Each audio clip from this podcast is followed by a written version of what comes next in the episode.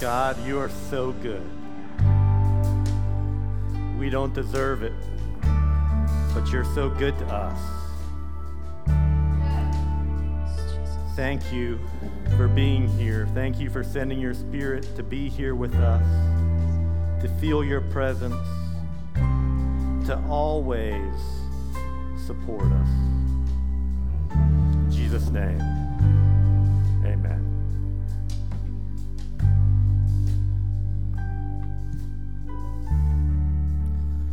have to say, I may have seen some tears on the stage, and that's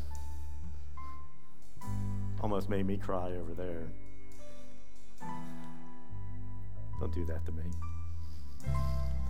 Last week, started a new four week long sermon series called Rooted.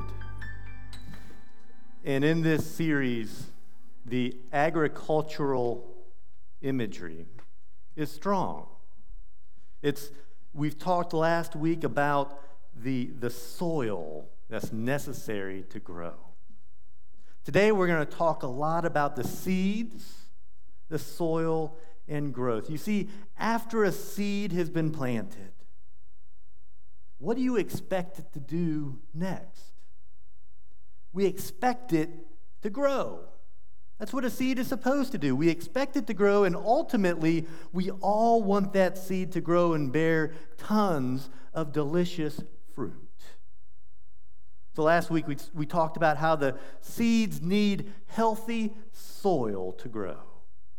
This week we're going to talk about the other necessary ingredients in the growth of a believer's faith. And I want to talk about those necessary agents of growth through the lens of 1 Corinthians chapter 3, where it says, What after all is Apollos? And what is Paul? Only servants through whom you came to believe, as the Lord has assigned to each his task. I planted the seed, Apollos watered it, but God made it grow. So neither the one who plants nor he who waters is anything, but only God who makes things grow. The man who plants and the man who waters have one purpose, and each will be rewarded according to his own labor, for we are God's fellow workers. You are God's field, God's building. It's important to remember that it's God who makes things grow. The seed matters, the soil matters, water matters, and the sunlight matters, but ultimately, the master gardener directs these agents of growth, and only he can cause growth. See, throughout 1 Corinthians, we see the early church fighting and quarreling about the different aspects of faith. Perhaps we haven't changed too much from then. In fact, there was such a problem that the Apostle Paul addresses this throughout two letters that he sends to the church in Corinth. And one of the specific arguments that they were having was over who to follow. They must have felt that one of them was greater or more productive than another. But Paul clearly states that these men are simply servants of God. And that the fighting needed to stop because spiritual growth was not the result of human hands, it's God who makes things grow. This commentary in Paul's letter was intended to free the readers from unnecessary comparison and to focus on God's work in each of their lives. Unfortunately, we continue to argue today about what's the best path for growth. which Christian speaker is the best, which church has been the most impactful, and on and on it goes. We'll find anything to argue about. But according to Paul, these things all have a place, but ultimately, the growth is up to God. And it's good to know that God is interested in our growth. See, He sees a human heart as a field ready to bear fruit. And verse 9 said that, that we are God's co workers in causing growth, which makes you wonder how can I do anything to help God in His work? See, we must act with wisdom and, and immerse ourselves in community with others who love Jesus and are growing themselves. We must dedicate ourselves to reading God's Word and to spending time with Him in prayer. We must regularly do what we're doing here this morning, and that's worship. We must constantly evaluate our lives and repent of any sin that we find. We must evaluate ourselves based upon the commandments and the instructions of Christ found in the Gospels. See, the expectation is that we would grow and mature in our faith. Because to be stagnant is not an option. Paul makes a comparison in 1 Corinthians chapter 3 between milk, which is for infants, and solid food, which is for the mature. He says, Brothers and sisters, I could not address you as people who live by the Spirit, but as people who are still worldly, mere infants in Christ. I gave you milk, not solid food for you were not ready for it yet. Then he ends it with, Indeed, you are still not ready.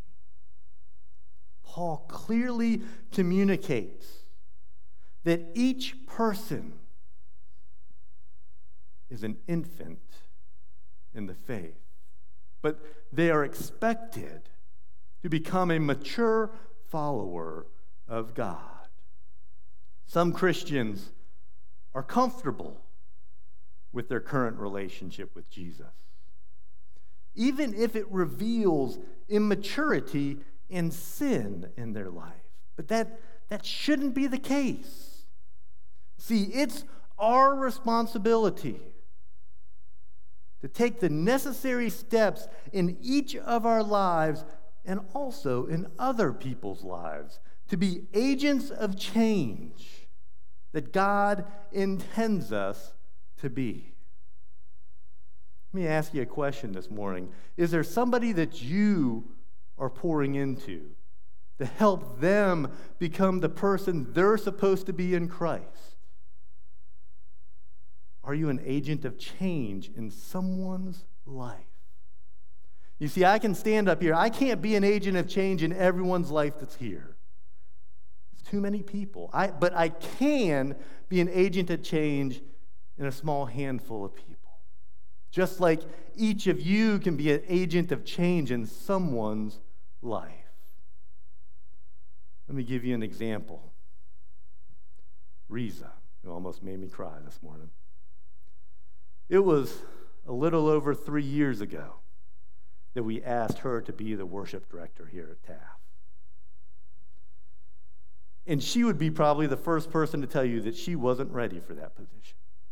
She could sing, she could play, but being a worship director is a lot more than singing and playing. And if I'm honest, we as a leadership team didn't really do a very good job with her. We kind of threw her out into the water and said, Good luck. But I saw her heart, and I knew that I didn't want her to fail. So I invested my time in her. I can't do it for everyone, but for Riza, I could. So I spent time with her, praying with her, having Bible studies. We as a church also stepped into that role. We sent her to conferences. We, we helped her to become the leader that she is today.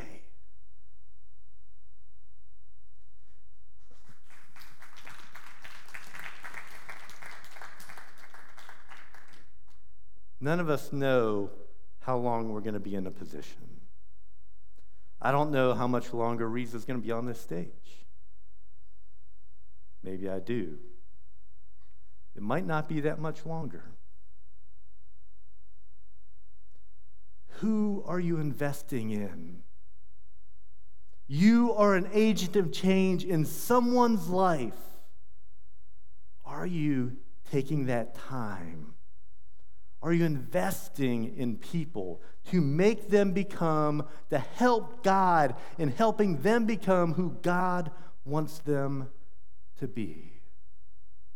See, it almost goes without saying that spiritual growth, like natural growth, needs the right environment.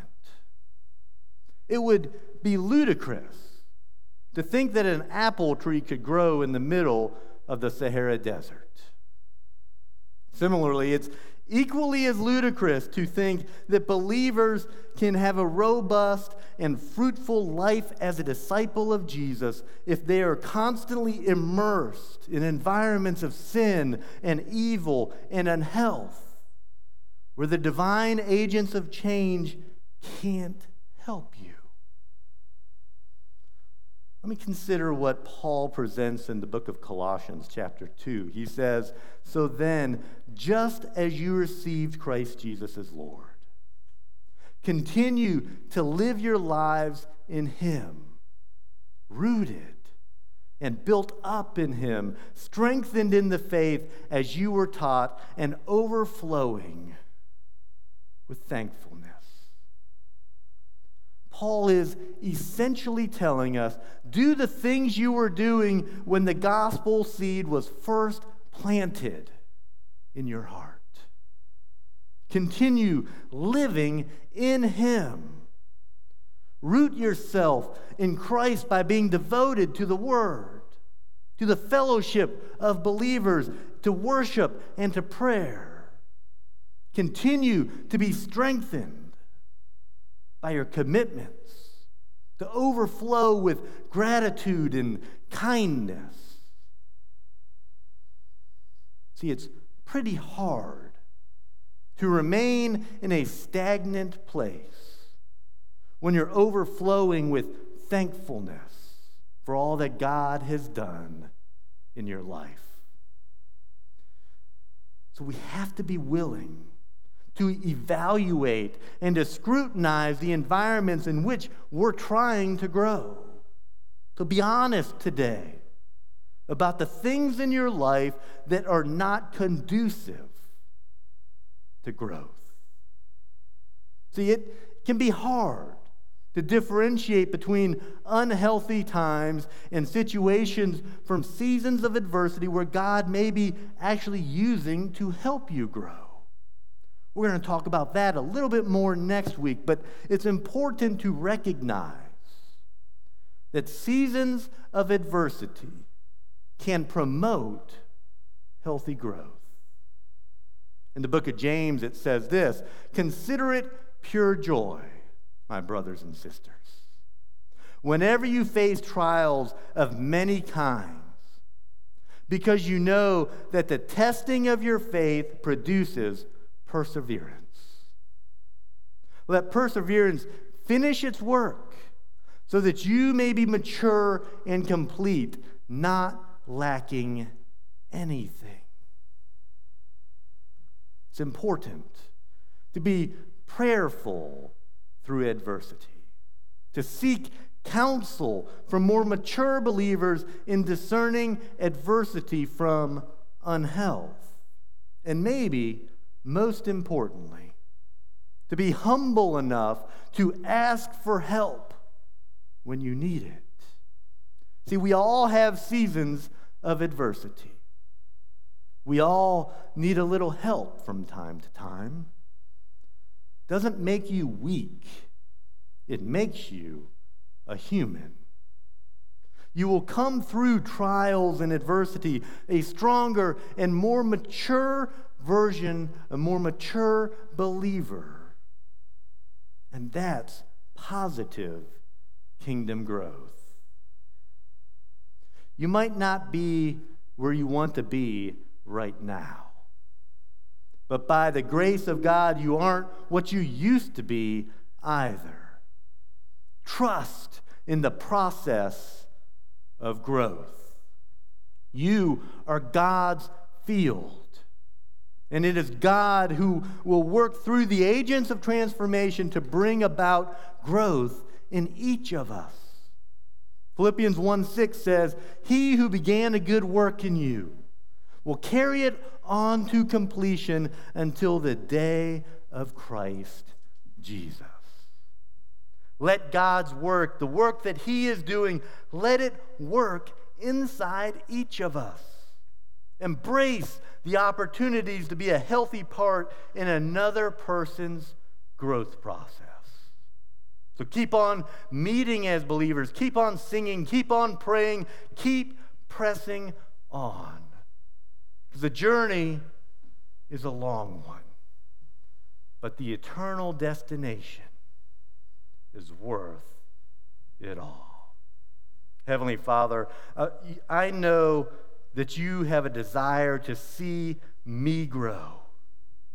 And I know that who I am now is not who I once was, and who I will be is not who I am now. Help me to recognize the areas of my life that need to be rearranged in order to create an environment conducive to growth. Give me the conviction. The conviction to make changes so that you might have full reign in my life. And help me to grow into the person you destined me to be. May every person hearing this say the same. In Jesus' name.